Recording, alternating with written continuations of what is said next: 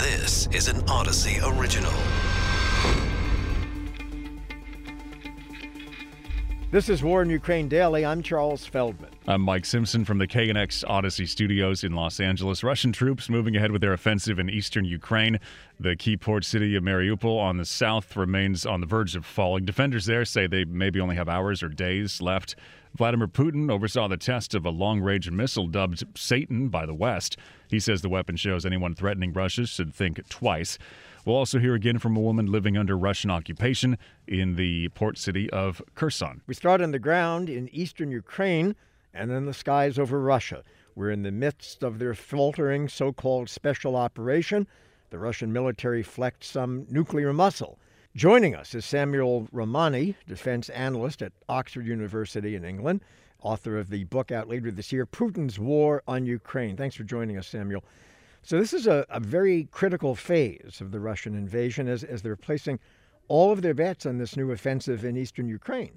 Well, it certainly is a larger scale offensive on the eastern part of the country. So far, there hasn't been much success for the Russians. The Russians did take over Kreminna, which is a small uh, town of around 18,000 people in Luhansk. Up until the mayor was assassinated, Vladimir Struk on March the 2nd, they had a pro Russian mayor, anyways. And Ukraine took over Marinka and Donetsk, which is another small area that's been taken over. So it's basically a stalemate right now. Do you see that kind of thing continuing? A lot of people have been thinking, well, you know, this is where Russia really makes its gains because they have the numbers. Ukraine is still outnumbered, or is the Ukrainian resistance and the aid they're getting is that enough to make the difference? So the Russians are gradually consolidating and adding more and more forces to the front.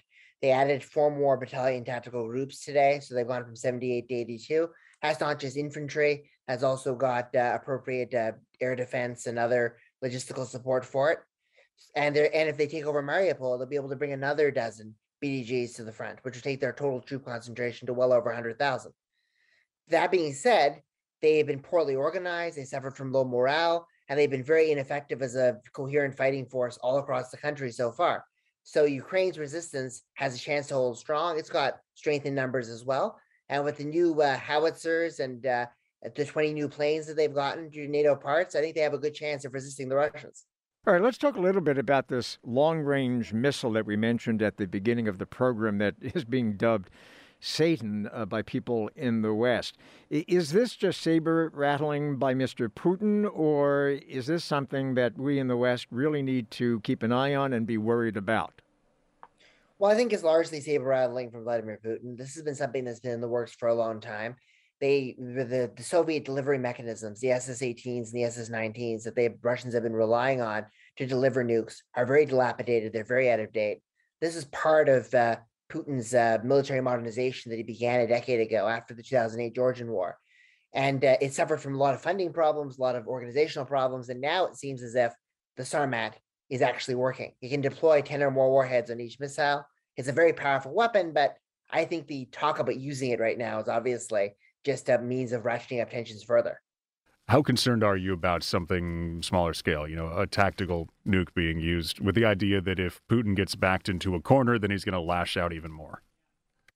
So right now, the Russians are trying to put a damper on that. I mean, Sergei Lavrov's comments yesterday were disturbingly ambiguous from a Ukrainian point of view when he says in this phase of the special operation, we're thinking about only using conventional weapons. So the Ukrainians are like, oh no, is there a nuclear apocalypse coming? But the Russians have also been engaging in strategic stability talks, or at least aspiring to do so, which is their word for nuclear disarmament. And the Russians also notified the United States about this test too. So, so far, their rhetoric in the nuclear sphere has been much more irresponsible and threatening than their actual actions. I think, though, any, nothing can be ruled out. If Vladimir Putin is feeling like uh, he loses dozens more BTGs and there, there isn't much movement in the Donbass and he thinks he can get away with it, he will try to escalate with chemical, biological, or even tactical nuclear weapons. You really think that that's a, a, a viable possibility for him to, to go to the extent of a tactical nuclear weapon? Well, it's a it's a very high risk step. It would only be done if he feels like you know he's got multiple hands tied behind his back, and uh, Ukraine's counteroffensive uh, southeast of Kharkiv gained so much ground that the Ukrainians are actually standing to lose. The Russians are actually standing to lose territory that they had before the war, in the current scenario. And that scenario, anything can happen, but I still think it's very unlikely because a nuclear escalation could produce such unpredictable consequences that even Putin may not dare to take that risk. A chemical escalation is still much more likely, regardless of what Zelensky warns or what Bill Burns says. Samuel Ramani, defense analyst at Oxford University of England, author of the book out uh, later this year, Putin's War on Ukraine.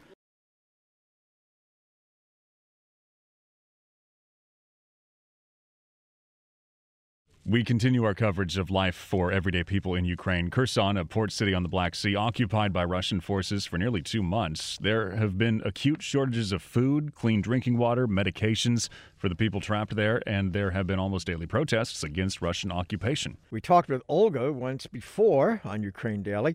She remains stuck in Kherson and joins us from that occupied city. Olga, thank you. Thank you for taking the time again to be with us, and we are very glad you are still relatively safe and healthy. Can you give us a quick update on what life has been like for you there?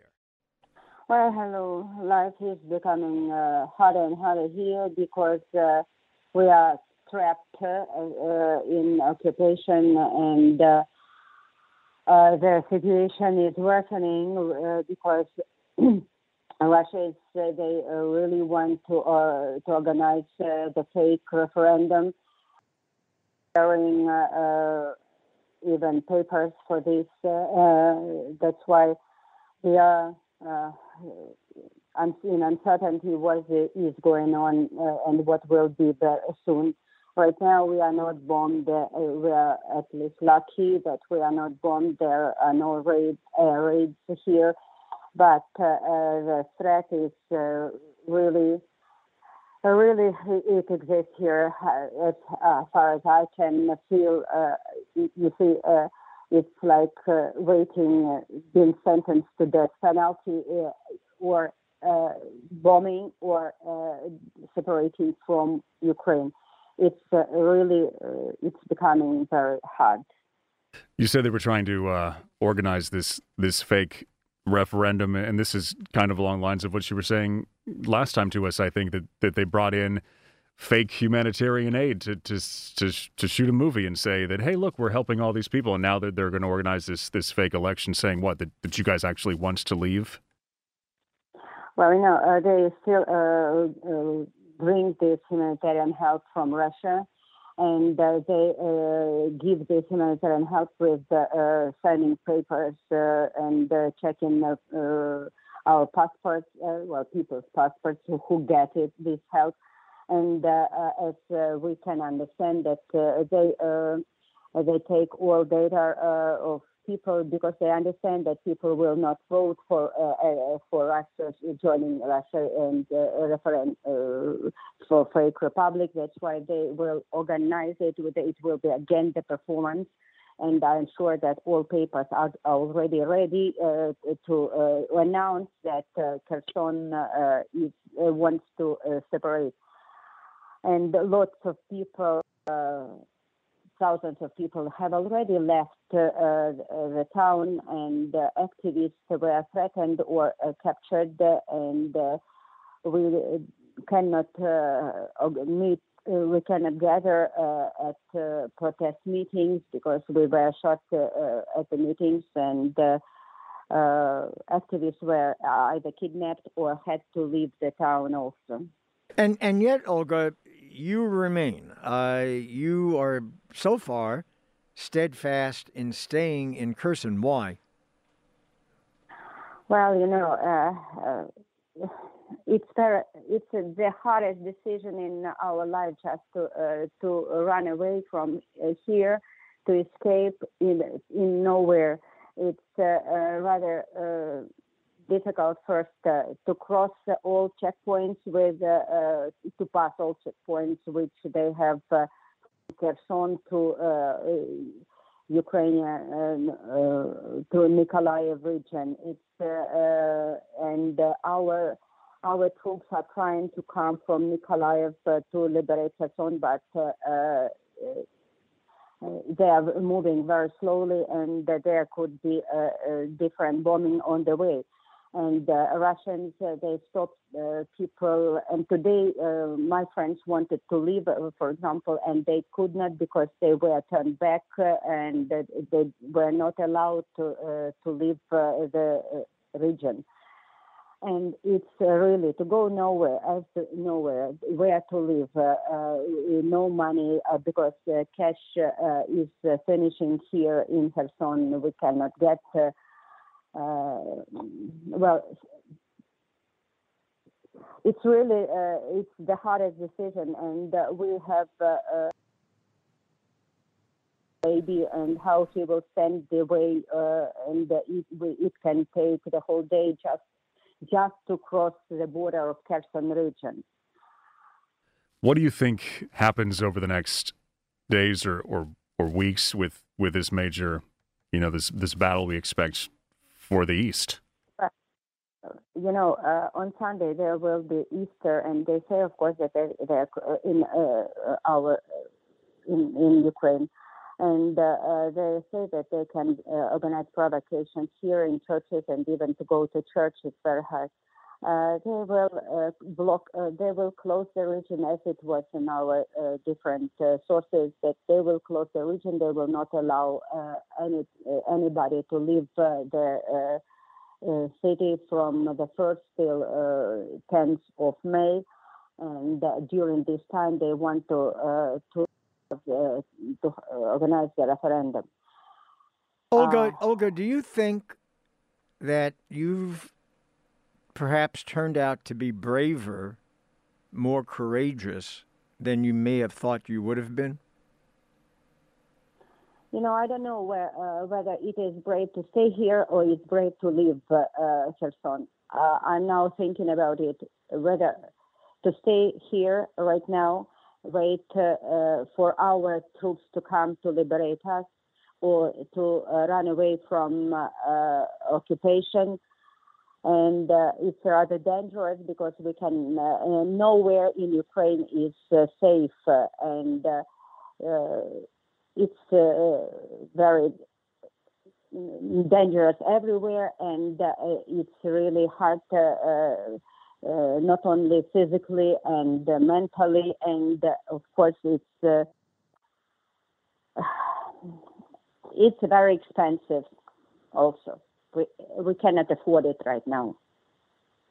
You were mentioning maybe we will have to run away. I don't know. Maybe just with the the with with a baby and uh, run just away from bombing.